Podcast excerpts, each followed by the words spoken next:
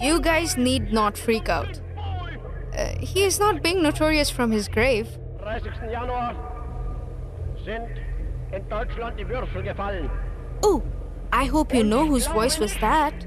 Um, Oh, come on. I could give you one more hint.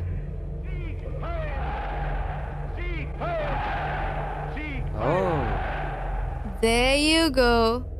There it is. Uh huh. The world's most notorious and controversial dictators of all time. A literal pain in the for his allies and a messenger of death to six million Jews and so many other innocent lives. Adolf Hitler. Now, why are we talking about him today? Why are we bringing out the past of someone who destroyed the future of so many lives? Because the Nazis were not only responsible to inflict pain on human lives, but also were very tactful thieves.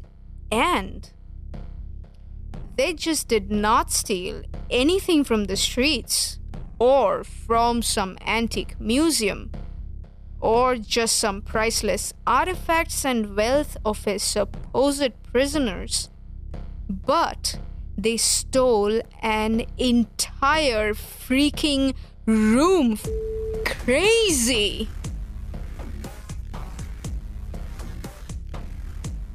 And this room was heavily laden with amber and gold worth millions. Wanna know what we are talking about? Well, we are talking about the stolen room, the stolen amber room of Charlottenburg Palace. Well, my name is Sony with an I and I am gonna bring to you some of the most exciting, interesting, weird, and a few disturbing facts or stories you probably never heard or even thought of before from all over the world. Stay right here as you're listening to Traveling Tushy. Don't go anywhere before you hear how and when did they pull off this enormous theft and where exactly is this room now?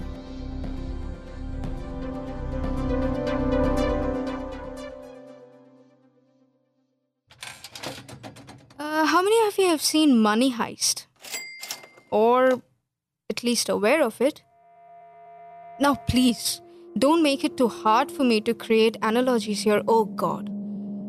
Well, my whole point is Implementing such a mastermind of a robbery requires great planning with precision.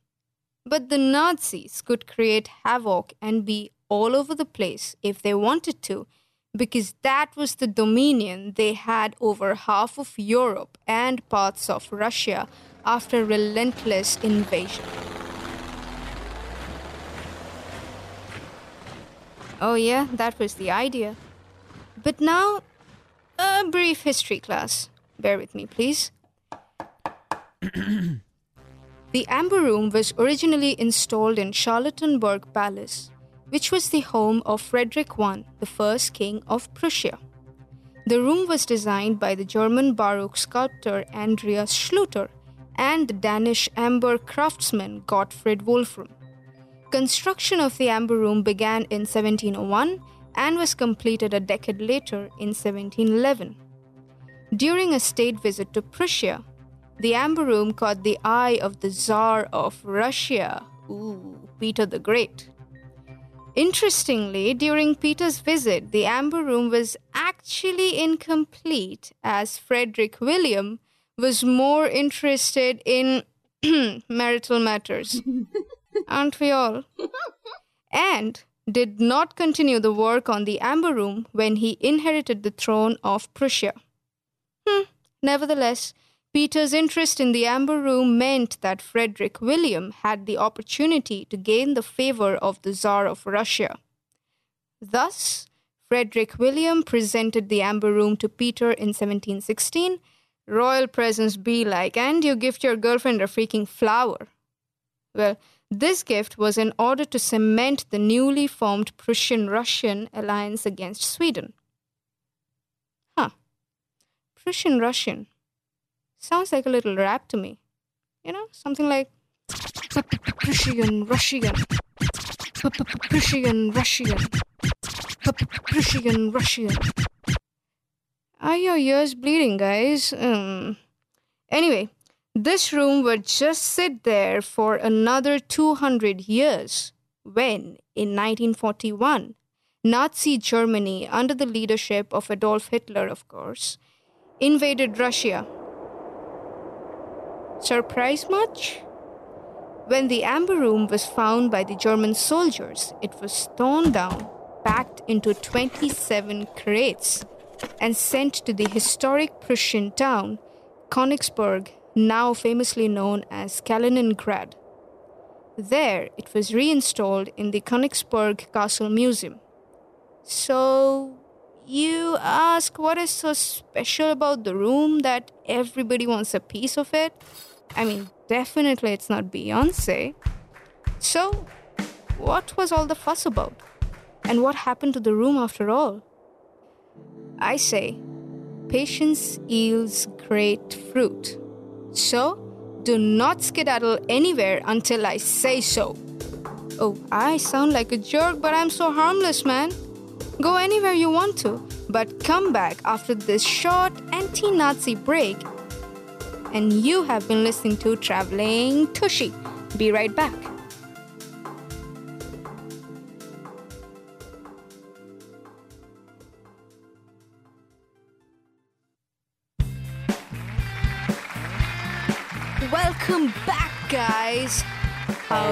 You doing? Uh, I know that was a very bad impersonation. Never mind. So, before our short anti Nazi break, we were talking about the Amber Room of Charlottenburg Palace.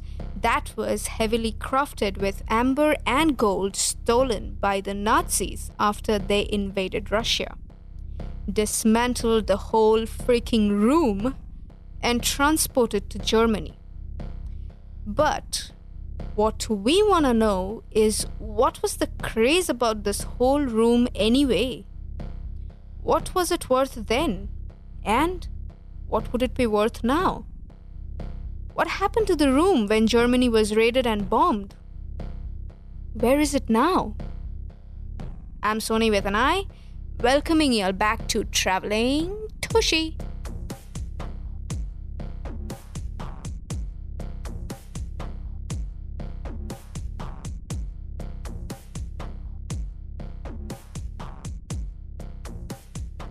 After the Nazis dismantled, moved, and reassembled the Amber Room, it was on display for the following two years in Königsberg Castle Museum but the war not going well for the Germans. Yeah, karma is here to welcome you. Museum's director, Alfred Rohde, was advised to dismantle the room and crate it away again. Less than a year later, Allied bombing raids destroyed the city of Königsberg, and the castle museum was left in ruins. and unfortunately, after that, the trail of the amber room simply vanishes. But not everyone is ready to accept that the amber room is lost forever. You know, nobody is ready to accept your ex ain't coming back to you. Some believe that the amber room was safely hidden by the Germans prior to the destruction of the castle museum. Thus, there have been attempts to track down this treasure, Still, these treasure hunts have not produced any convincing results, but the hunt continues to this day. Recently, a few Polish divers found a shipwreck north of the Polish seaside town of Ustka at a depth of 290 feet. This discovery was led by Thomas Stachura, who searched the floor of the Baltic Sea for more than a year. The investigation is in progress and they cannot be sure if it holds any valuable parts of the room itself, but they do have a hunch. I say sometimes a hunch is what we need, right? I'm done for the day, guys. I hope you enjoyed the mystery twice as much as I enjoyed sharing it with you all.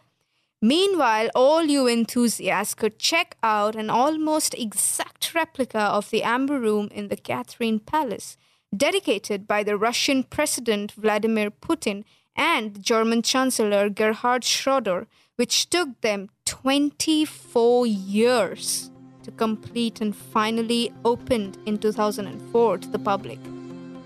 So don't be a critic, because it is considered the closest replica of the original room.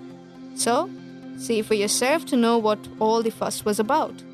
And I'm gonna scoot. Until next time, where I'm gonna blow your mind again with a pillar that defies the law of gravity and just hangs loose in the middle of an ancient temple in India? Au revoir. Oh, wait. That is not German. Man, I keep messing up my outro. Traveling Tushy is produced with the cooperation of the student staff of WCUG Radio and the CSU Department of Communication. Thank you to Department Chair Dr. Dana Gibson and WCUG Faculty Advisor Dr. Bruce Getz. Engineer of this episode was Sho Irikawa.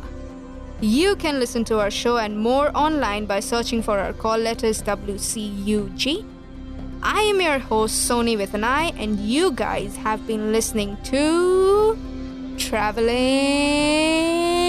Tushy.